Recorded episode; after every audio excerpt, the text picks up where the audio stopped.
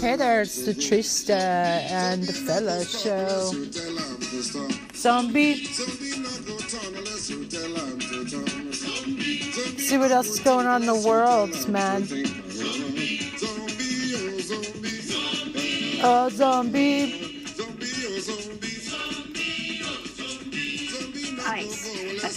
Loeffler Talking about Kelly millions Loeffler. of dollars of stock in Corrupt it. she is. Her husband, Jeffrey Sprecher, is the company's CEO. Loeffler faces Democrat Reverend Raphael Warnock in a January 5th runoff senatorial election that will determine which party controls the U.S. Senate.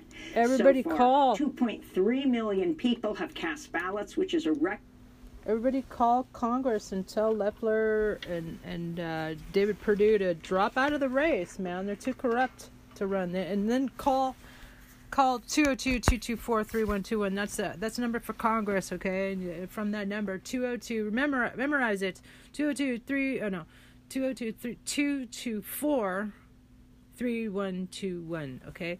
Memorize that and then call every day. Call religiously and um, tell those senators, Loeffler, Kelly Loeffler, and David Perdue to drop out. Tell them they should be in jail, not running for re-election. They're criminals, uh, uh, insider traders, and and cap. They exploited their insider information from COVID briefings on the Hill to make millions. And she's she's married to the guy who owns the stock markets. It's not like they need any money. And uh, she and uh, David Perdue, also an insider trader. Insider trader, get it? Trader. Um, he made millions, and he is the most prolific stock trader in the Congress. record for early voting in a Georgia runoff election. And here in New York, a Boeing 737 MAX landed at LaGuardia Airport Tuesday in the jet's first commercial flight in the U.S. since it was grounded in March of last year following two deadly crashes that killed all 346 people on board. Yeah, nobody take that the flight. aircraft and updates to its automated flight control system were cleared by regulators in November. Fuck. And those are some of the headlines. This is Democracy Now!, democracynow.org, The Quarantine Report. I'm Amy Goodman. As the United States reports world record deaths and hospitalizations from COVID 19 in the final days of 2020, we look at how the pandemic Yes. that's ravaged the country this year has shown stark new light on racism in medical care. Fuck Trump. We begin with a now viral video recorded by black physician Dr. Susan Moore and posted to her Facebook earlier this month, in which she describes racist treatment by medical staff at a hospital in Indianapolis who did not respond to her pleas for care despite being in intense pain and being a doctor herself. Dr. Moore says she had to beg to receive the antiviral drug remdesivir and pain medication and accuses a doctor at Indiana University Health North Hospital of ignoring her pleas because Name, she name the was black. This is Dr. Susan Moore as she summoned the energy to speak from her hospital bed days before she would die. She had an ox- oxygen tube in her nose. At that time, I'd only received two treatments of the remdesivir. He said, ah, you don't need it. You're not even short of breath. I said, yes, I am. Then he went on to say, Why didn't she get another doc? Amy, why didn't she ask for another doctor? And uh, why didn't she like uh, uh, you know put in a complaint or complain or, or have her family put in a complaint about this arsehole? you don't qualify. Must because um, I've gotten two treatments. And then he further stated, you should just go home right now. Should go and then go to another doctor. Fuck him. And I don't feel comfortable giving you any more narcotics. Fuck you.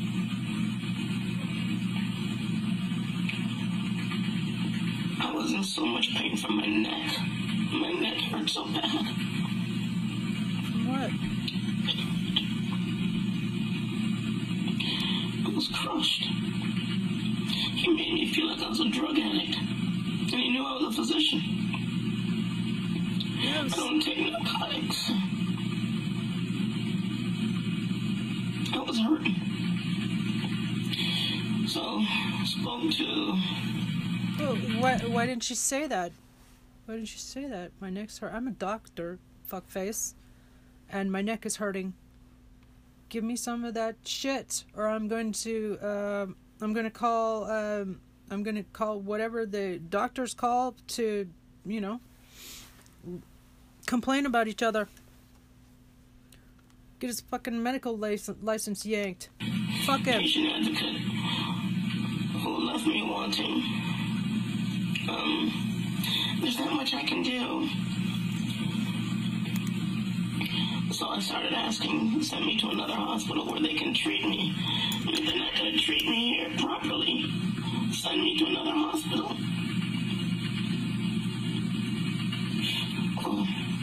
What did they say? What they say? Next thing I know, I'm getting a stat. CT of my neck with and without contrast.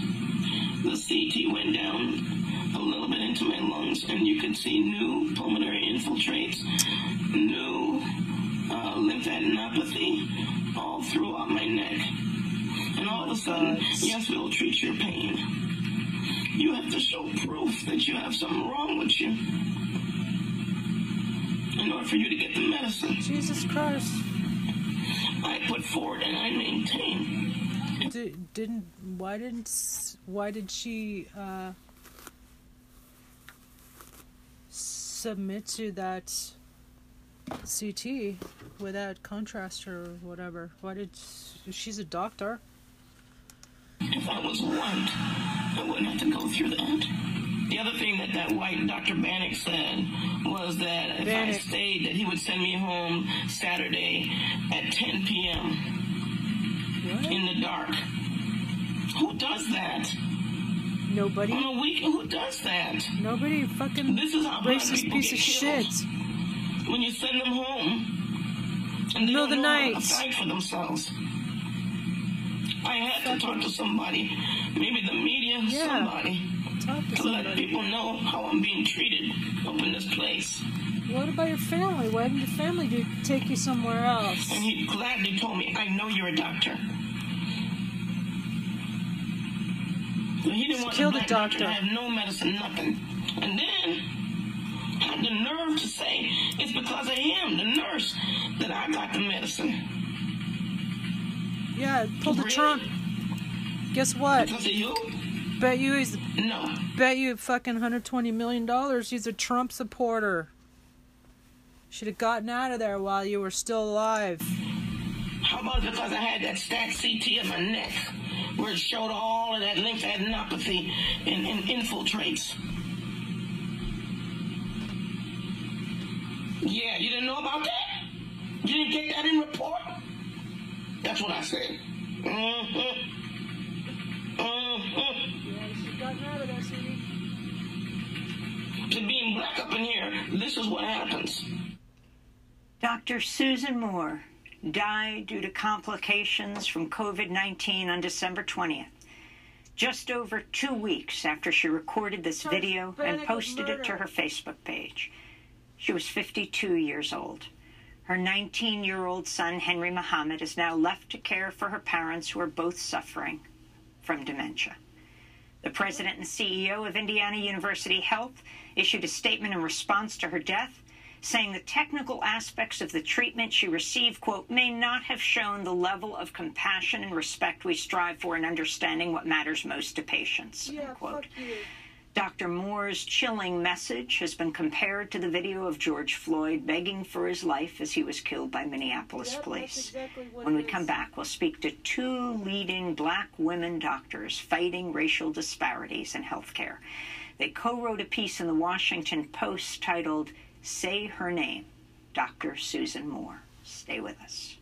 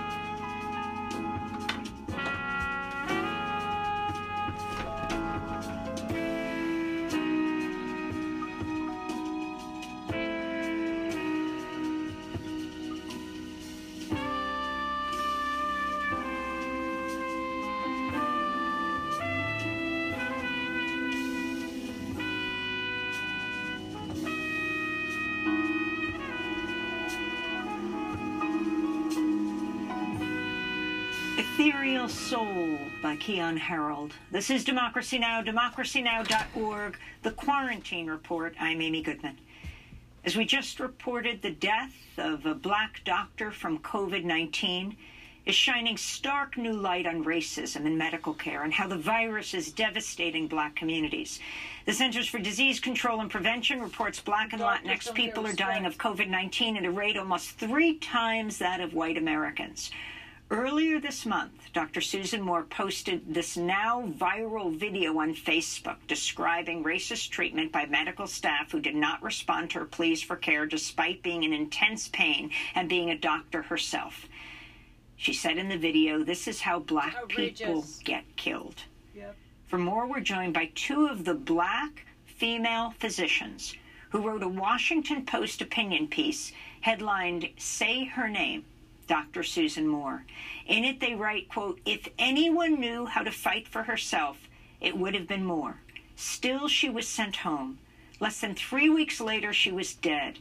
The deaths of Dr. George Floyd and so many others mistreated, injured, or killed at the hands of our policing system have made us accustomed to seeing the video.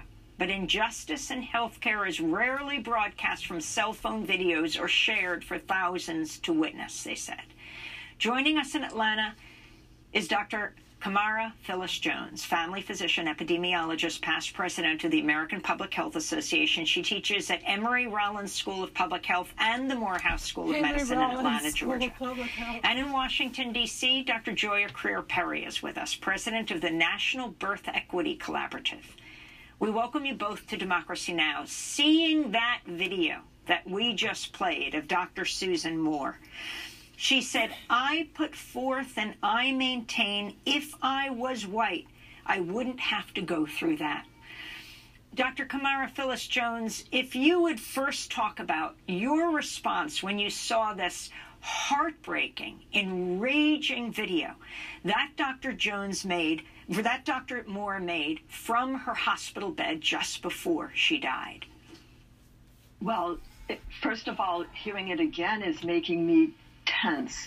Um, she was fighting for her life. She, many patients know that they're not getting, they feel a little devalued, but she knew exactly what she should have gotten. And so she knew exactly how bad the treatment was. And so here she was calling out racism, and the people there were in Some if something like that happens again, people should band together and help her out. Go pick her up. Pick her up and bring her to another hospital. Family should have stepped in. Somebody should have on Facebook. Why the fuck didn't anybody on Facebook say like, "Hey, sweetie, we're gonna we're getting you a a uh, we're gonna move you to another hospital right now. The the lift is on its way." Intimidated, they said in a later statement, intimidated by her, intimidating by her asking to be valued for her own full humanity. Since when do we have to uh, diminish ourselves um, and hope for scraps of care? So I was angry then. I'm angry now. It's another, just another naming of racism in this racist society. The racism is not limited to healthcare.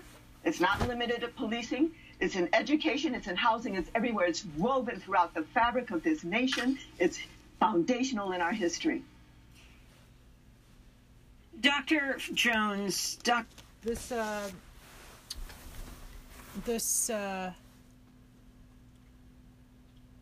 hospital Banneck, this doctor Banneck, the hospital um their phone numbers and uh contact information should you know email and um like the state what is it the state board for certifying doctors they should be contacted as well uh, this person should have their Banneck, Dr. Banneck should have his fucking license revoked, and he should be sued for for um. Uh, uh mal- I'm not a I'm not an expert, but it sounds like uh, criminal uh, neglect, uh, um, malpractice, and uh, murder. Charge him with murder and then also you know, uh, let attorney Ben Crump know that uh, you're doing you're doing this. CC him too. Dr. Moore described how a white doctor questioned the veracity of her pain. Dr. Moore said the doctor, quote, made me feel like I was a drug addict.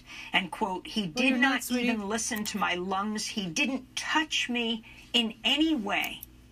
There you Respond. go. Should have got the fuck out Uh, of there, man. so that man. also is typical. We know historically uh, there are these ideas of biological differences between the races, which do not exist. We have mapped the human genome. There's no basis in the human genome for biological subspecies, but people have, oh, since Marion Sims experimented and perfected his surgical techniques on enslaved women without using anesthesia up to the neglect of people with sickle cell anemia when they come in with pain and are uh, disbelieved or undertreated, or people with kidney stones. It is um, a typical and ongoing uh, devaluation of our lives and distrust of our word.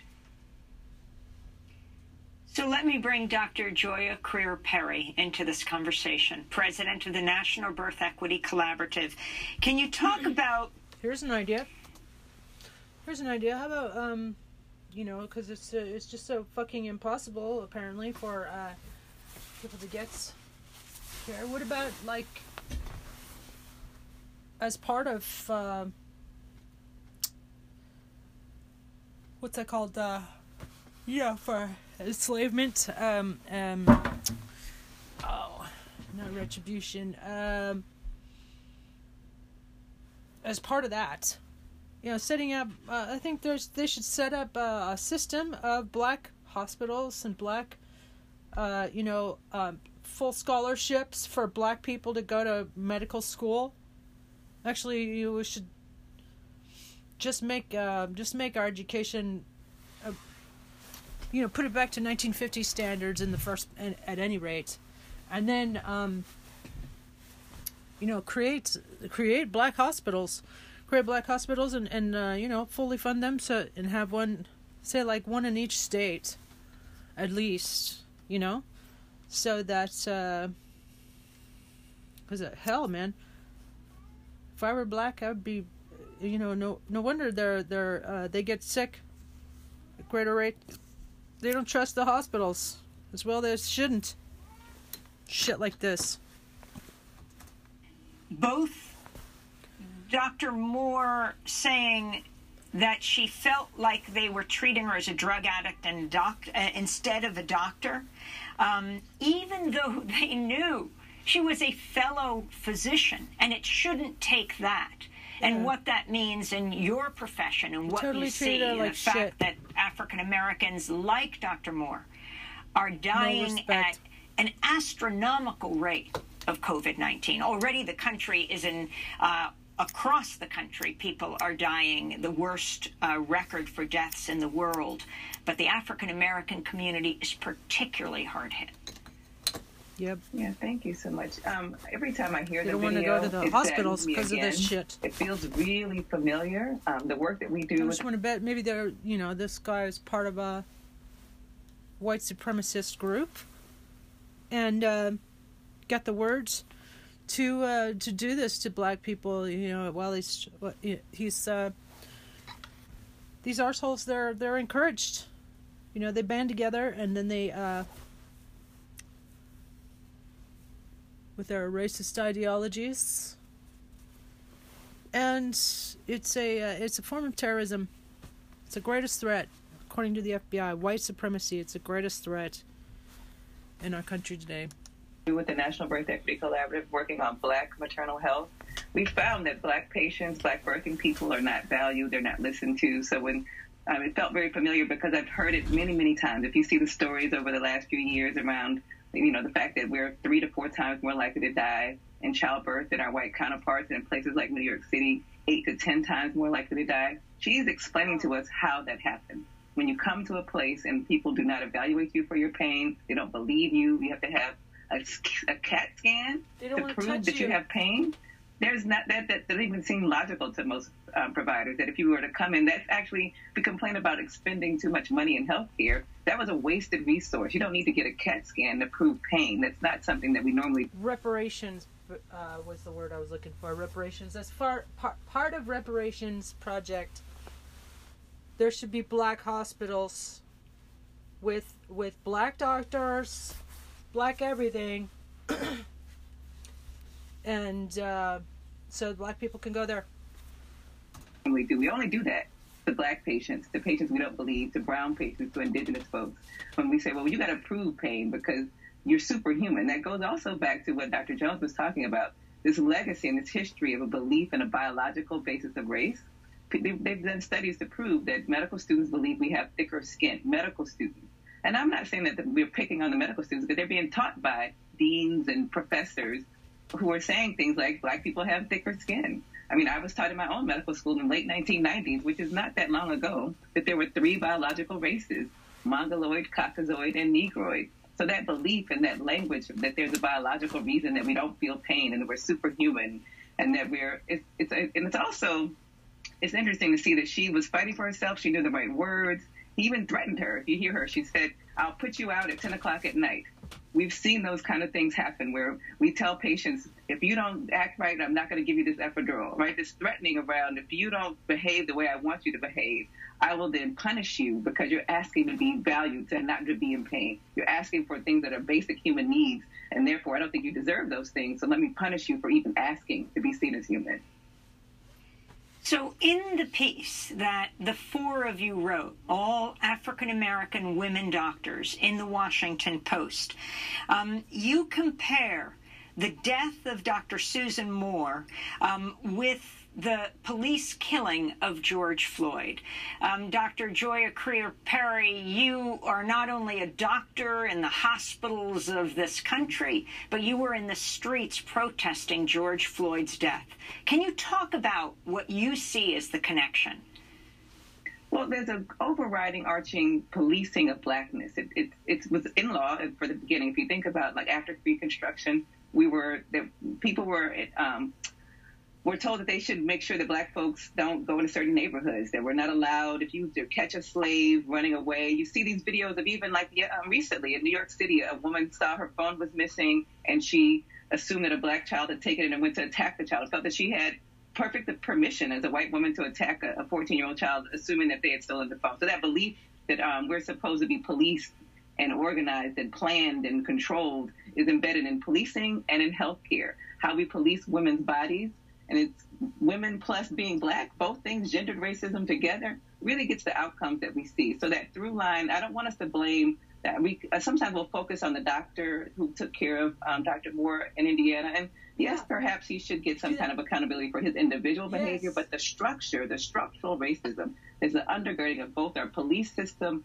and our healthcare system. The belief in needing to control, the belief in needing to um, to to not value, to not listen to people, that we're not having a co-created patient plan. When we talk about patients, we talk things, we say things like we want to have um, co-creating. We want to make sure that we have shared decision making. If you don't believe in the person that you're sharing this decision making with, if you think that they are not fully capable and not fully human, then there's never really any shared decision making. It's authoritarian. And so that's the same thing that happens in policing. So if we are going to undo the racism that's in this country, we have to start first with some truth some historical truth about how we got here and some current truth about what happens today. So Dr. Susan Moore's video gives us, a, us just the same hospitals. way that George Floyd's video did. We're not just looking at numbers or data. We actually see the people who are being murdered, who are dying, hear their stories, see them as fully human, and say, why, why would we ever do that to any human being ever. When, don't we want all people to have justice and joy? Don't we want them all to be able to thrive? We wanted George Floyd to still be here, and we also want Dr. Susan Moore to still be here. So how do we use their history, their legacy, to build a better world for all of us? On Tuesday, Vice President elect Kamala Harris received a COVID 19 vaccination on live TV at the United Medical Center in Washington's predominantly black Anacostia neighborhood. I've now Yo, yo. It's the Trista. Let's see what's going on in the world. Now been vaccinated. As Joe likes to say, there's a big difference between the vaccine and vaccinations. I want to encourage everyone to get the vaccine. It is relatively painless. It happens really quickly. It is safe. Um, How, Moderna- how can you be so sure, sweetie? Because uh, they've only had like two months uh, to, to to make it, and it's been rushed out. The Pfizer today. I had the Moderna vaccine. My husband is going to have it today as well. I look forward to getting the second vaccine. And literally, this is about saving lives. It's literally about saving lives. I trust the scientists. And it is the scientists who created and approved this vaccine. So I urge everyone, when it is your turn, get vaccinated. So, of Hey, course, I have a question for you, Amy. Why didn't she take the Pfizer one? Why did she take the um, Moderna? uh, the vice president elect, Kamala Harris, will be the first African American and African American woman vice president in U.S. history, and she was injected by Patricia Cummings. She was vaccinated by this African American nurse who is the daughter of Guyanese immigrants. The significance, um, Dr. Camara Phyllis Jones, of seeing this image clearly in the black community of Washington, D.C., uh, being vaccinated by a black woman, the black woman vice president to be, um, the message that is being sent uh, as African American studies show are perhaps 40% are now willing to get a vaccine. What do you think needs to be overcome for the black community to feel more comfortable with this vaccine, given the history you said, for example, of Marion Sims, considered the father of modern gynecology, experimenting on enslaved women? the first thing is that we don't need to go out trying to convince people to get the vaccine. We need to honor and hear their questions, answer their questions, and in some cases, the answer to the question could be, I don't know, because there is a lot that we still don't know about the long term effects of the vaccine or the rare effects. But I do have to say that um, when you look at the benefits and the risks, um, I have decided that when my turn in line comes, I will get the vaccine because even though there is uncertainty, there are things that we don't know because the virus is new and the vaccine is newer. You know, we haven't been studying it long and we haven't studied in a whole lot of people. Yeah, but the, on as zombies we live with for all we uncertainty in our lives. I am willing to live with the uncertainty associated with the vaccine as opposed to dying with COVID 19, which is a much bigger risk. The whole issue is a risk benefit analysis. This is both the Pfizer and Moderna vaccines have shown themselves to be highly, highly effective. So, what we need to do is not try to say, oh, those people, why don't they just get over that history? Or those people, why do they have all these questions? Or this distrust. First of all, we need to make sure that we evidence trustworthiness in all of our systems going forward. Dr. Susan Moore's uh, example was not an example that engenders a feeling of, you know, trust because the system was not trustworthy in her case. So this, all of our systems, if we want to convince people to get the vaccine, have to evidence themselves to be trustworthy. And we as a nation need to say we honor your lives, not just when you get the vaccine, but we honor your lives and we're going to provide the support you need to safely shelter in place. We're going to provide the regulations that the workplaces need to, that if you have to go to work, they are safe workplaces. We're going to provide you with the PPE that you need as a grocery clerk or as a bus driver or a warehouse worker to keep you safe. It's not just oh, now that we have the vaccine, we want to convince you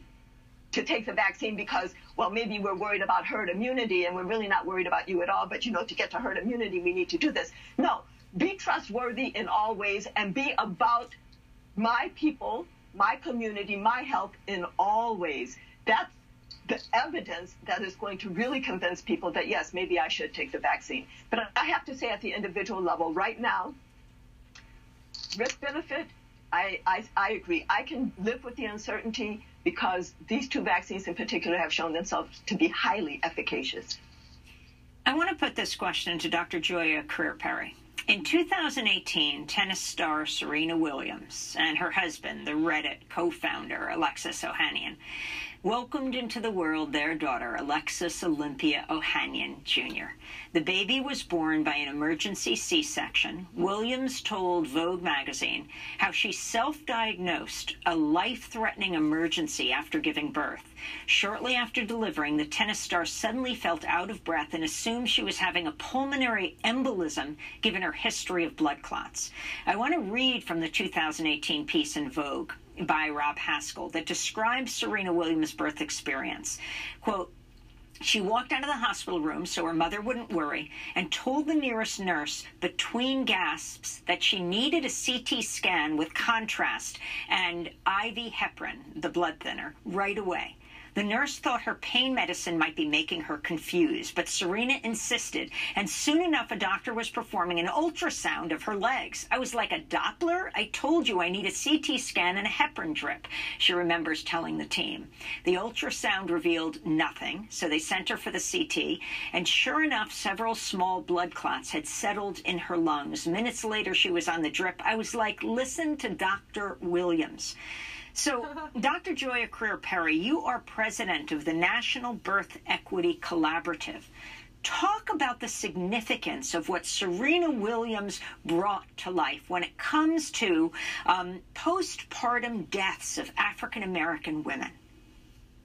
Thank you. You know, also I want to hear the show the through line between Dr. Susan Moore and Serena Williams. Both of them are experts on their bodies, and they were seen as not experts, right? They both said this is what's happening, this is what I need. And the more that they could articulate expertise, the more that the people around them didn't know what to do with them because they were so accustomed to the bias inside of them saying, these people aren't experts. They don't know what they're talking about. Why? I know better. I'm the one that's in control. And that is the tension that we see when it comes to racism as a structure. I don't want us to once again focus on individuals, but really the structures of how this plays out. So for us, we knew when we found out about six years ago that through Amnesty International and the UN had sanctioned the United States around the fact that we had the worst outcomes for birthing people in the world and that black people were three to four times more likely to die within a year of childbirth than their white counterparts that we saw that we knew that the language was going to be, of course they died. They're so fat. They don't listen. They don't go to the doctor. All the blaming and shaming that normally happens to communities of color, the same thing that happened during COVID-19. Of course they're dying. They have all these pre-existing illnesses. Of course they all live together and they don't follow instruction. Meanwhile, we're more likely to put a mask on than anybody else. We're more like we're we clean not only other people's houses, we clean our own houses. So we're usually extra sanitary because we're cleaning up for you and for ourselves. So this idea of blaming and shaming, we knew that was going to be the language. So Serena Williams was so important because it showed that a person with wealth, with stature, with grace was once again not believed, saw seen as a poor historian of her own health, even though if anybody, she's paid her entire life since she was a child around her health. She knows her body better than anybody because she's a professional athlete. Professional athletes know everything about their bodies because that's how they make money. That's how they live. For them not to listen to Serena, man, what does that mean for people like Susan Moore or like me or like any of us? For, from birthing to um, elder care, it's the same through line of disbelief, of not having trust. You talk to patients, our work, when we talk to patients and work with hospital systems from big ones like Kaiser to little ones in Kalamazoo, Michigan, every one of them, the, what the patients want when we talk to patients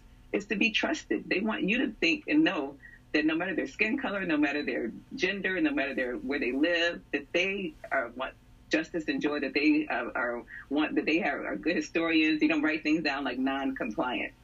When you're doing those things, you're blaming and shaming the patient and really not thinking about all the things that could be happening. So Serena coming forth and talking about her, she also reminds me so much around how she walked outside because she didn't want to scare her family members. That's typical black woman, right? Like I don't want anybody to get upset, so let me just go out here and just mention right quick that I might be dying and this is what I need.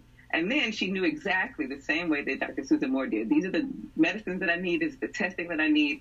And unfortunately, when we show expertise as black people, because we have not been historically seen as experts about anything, when people don't know what to do with that. So nurses, doctors, systems, cultures, when we show up as the expert, we can feel the nervousness that others have around our expertise. But we're like, that's your bias, not ours. That's your assumptions about who I'm supposed to be, the box you put me into. And wouldn't it be amazing for all of us to let go of all those boxes, to see Serena, Dr. Moore, to see our patients who live in Bogalusa, Louisiana, anywhere as experts in their own bodies, that they have value, that they have thoughts and ideas that are amazing, no matter where you live, no matter your race or your gender. And that's really what we've learned through the Black maternal health work, working inside of hospitals, that when you look at your data, you disaggregate your data without question, black patients receive pain management later, they get their hypertension treated later, and you can really uh, undo that. You can stop as a structure yeah. in the system and say, we are devaluing people and we're not going to do that anymore. We're going to really see all of them and believe them and trust them and invest in them and make sure that they all can be seen in the future talking about through lines as we wrap up, Dr. Joia Crear Perry, I think of Erica Garner, who was a mm-hmm. guest on our show a number of times, mm. fierce fighter against police brutality. Erica was the mm. daughter, of course, of Eric Garner, um, who was killed by police in Staten Island. Erica would die just after giving birth to her second child when she was just 27 years old. Um, we did a show on Erica and um, Serena Williams showing that um, through line. Um, as we wrap up, a final thought on the Lancet study that you did, uh, the respected international medical journal called Moving Towards Anti Racist Praxis in Medicine. Yeah, and I just want to um, highlight that through line. She died from cardiomyopathy. She was, her heart was enlarged. Just think about that. The stress of trying to fight for the value of her father and for his death not to be ignored and to be and to hold the policeman accountable ultimately caused her heart to weaken. The stress of having to fight for humanity. For years, we like to blame genetics on cardiomyopathy and looking for what the gene is that makes people's heart weaker. But we know that your stress, your mental health impacts your physical health. And until we undo racism, we're going to see black folks having higher rates of obesity, higher rates of hypertension, and higher rates of cardiomyopathy. And that through line of racism is consistent for all of us. And that's what's shortening all of our lives. So we need that to end. Um, but and that's what we talk about in this anti-racism praxis. If I was taught in medical school, as I was, I was taught that there were three biological races. That's racism. Racism was not created by God. Racism was not created by um, by medicine. Those things have been racism was created by people who wanted to hold power and wealth. And so our job is to fight for equality and justice and joy and to say, how do we undo all these places inside of medicine where we say that black people have different lungs or different kidney um, capacity or different pelvis shapes. I was taught that we have a different shape of our pelvis. How could that possibly be when it's just melanin production that makes us different? That's the only one difference. Our, our pelvis and our melanin has nothing to do with each other. So really undoing those racist ideas that we were all taught inside of medicine well, so that we can have anti-racism. I want to thank you so much for being with us, Dr. Joia Crear Perry, president of the National Birth Equity Collaborative, and Dr. Camara Phyllis Jones, family physician, epidemiologist, past president, American Public Health Association, teaching at both Emory School of Public Health as well as the Morehouse School of Medicine. We will link to the piece they co authored with two other African American women doctors in the Washington Post, Say Her Name, Dr. Susan Moore. When we come back, the truth in black and white, an apology from the Kansas City Star. Stay with us.